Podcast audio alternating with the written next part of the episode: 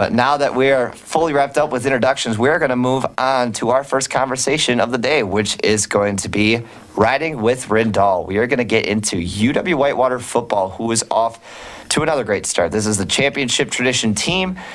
They have a lot to prove this year, though, because there's a lot of changes going around. They have a new head coach, Jason Rindahl. They have a new starting quarterback in Alec Ogden slash Jason Sonetti. Ogden got a little bit banged up, but he's also been used as a wide receiver because that's what he's done in the past. But despite all that, they've beaten three ranked teams right away. They beat John Carroll, they beat St. John's, and they beat Mary Hardin Baylor. They made Mary Hardin Baylor go 0 3 for the first time in school history. So a lot to get into and a lot of stuff to analyze. So first, I'm going to start with Alex. Alex, what have you seen with this Whitewater football team that makes them stand out? I mean, thus far, I'd say it's been the run game. Their running attack has really been powerful. I mean, you look at the averages 223 yards per game, 5.3 per attempt. I mean, having above five is always great in that regard, as well as uh, eight touchdowns on the ground compared to just the five passing. I feel has really established where their focus is on the offensive side. Yeah, and you would think that um, they were going to air the ball out a little bit more, but you have a lot more returning and running backs, so you might as well stick to your guns and do what you know, right? So, anybody else? We'll, we'll go over to Austin. Austin, have you have you seen anything that you noticed during the start the start of the season? Um, yeah, I think that they've looked really well being able to make check down passes and really, again, with the run game. I mean, they were able to get a lot of nice play action plays in and we're able to just run over a lot of teams. And I think they look really good for the rest of the season. Yeah, and they had a break this week because we were about to start. We had conference play, but really, there's a lot that you can pull away from these non-conference games, and I think that the offense looked great. I think that our defense was stalwart in many scenarios. The one thing that you'll notice about Whitewater football is that if it's third or fourth down in a short distance, most of the time the defense is going to get the win there, which is always a good sign. Sam, I know you've been to a couple of the football games. What do you What do you think about the Warhawks so far? Well, from the one game, from the St. John's game, I just like they looked really like composed to just like even though like St. John's got back into the game, and then I just felt like then they just really, you know, hammered it down and just you know they really they destroyed them after that. Like, yeah. Yeah, second half was absolutely electric. That was a close game in the beginning and one that everybody kind of had starred during that week because that was a matchup.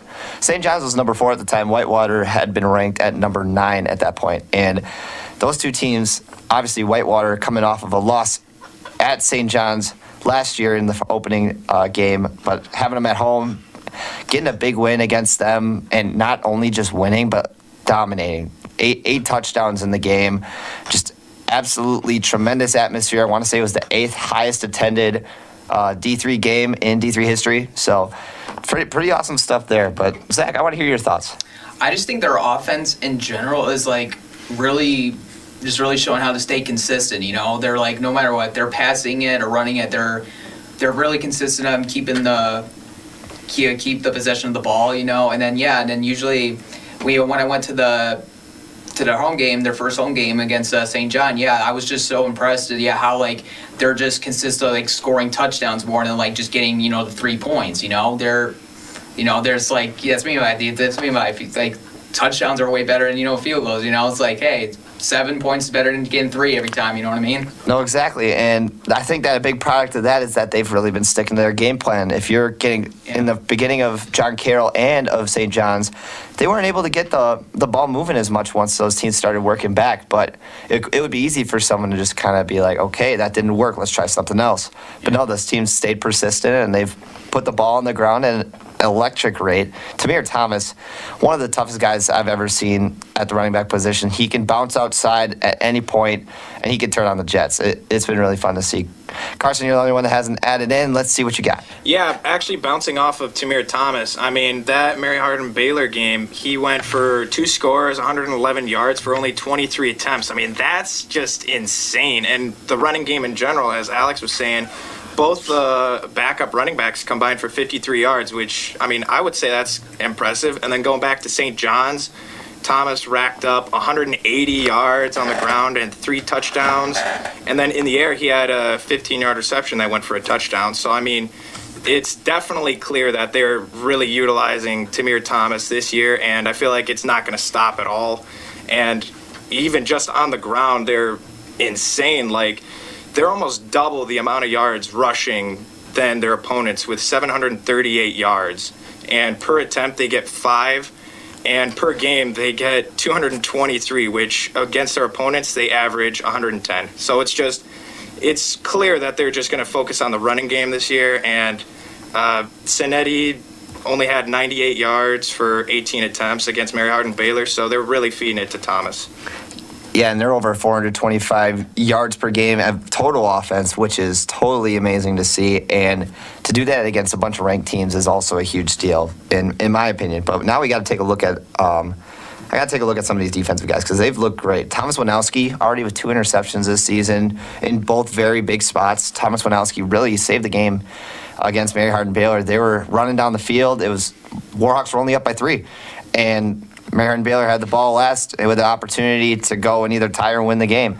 And they tried to go downfield, and Winowski read the play, and he's been great. He has 15 total tackles this season. Hawk Hefner leading the way with 23 tackles. He, he's been doing really well. He almost pulled out an interception in the St. John's game. Uh, Joey Antonetti has been playing very well. Uh, Kyle Kolblinger, he's kind of been a staple since he got here. Got a lot of time as a freshman. Uh, not necessarily getting uh, targeted as much, obviously, because people know how dangerous he is, but a huge playmaker and a very hard hitter. But we got to, first of all, after these three games, um, everything looks great, but now we get into WEAC play. And this is where things really get interesting because it's kind of widely recognized that the WEAC is probably the most difficult Division three conference for football and really for most sports. So digging into kind of what that looks like. There's only two undefeated teams left, Whitewater and River Falls. Every other WEAC team has had at least one loss already. But it's going to be really interesting to see. There's going to be a lot of big matchups this week, and really anything's possible. We saw it last year with Whitewater losing to Platteville at Platteville. We talked about that on this show, and we were kind of writing off the Pioneers, and we were proven to that they can they can get it done. And really, anybody in the conference could show up on any given day, any given Saturday, and put in the work.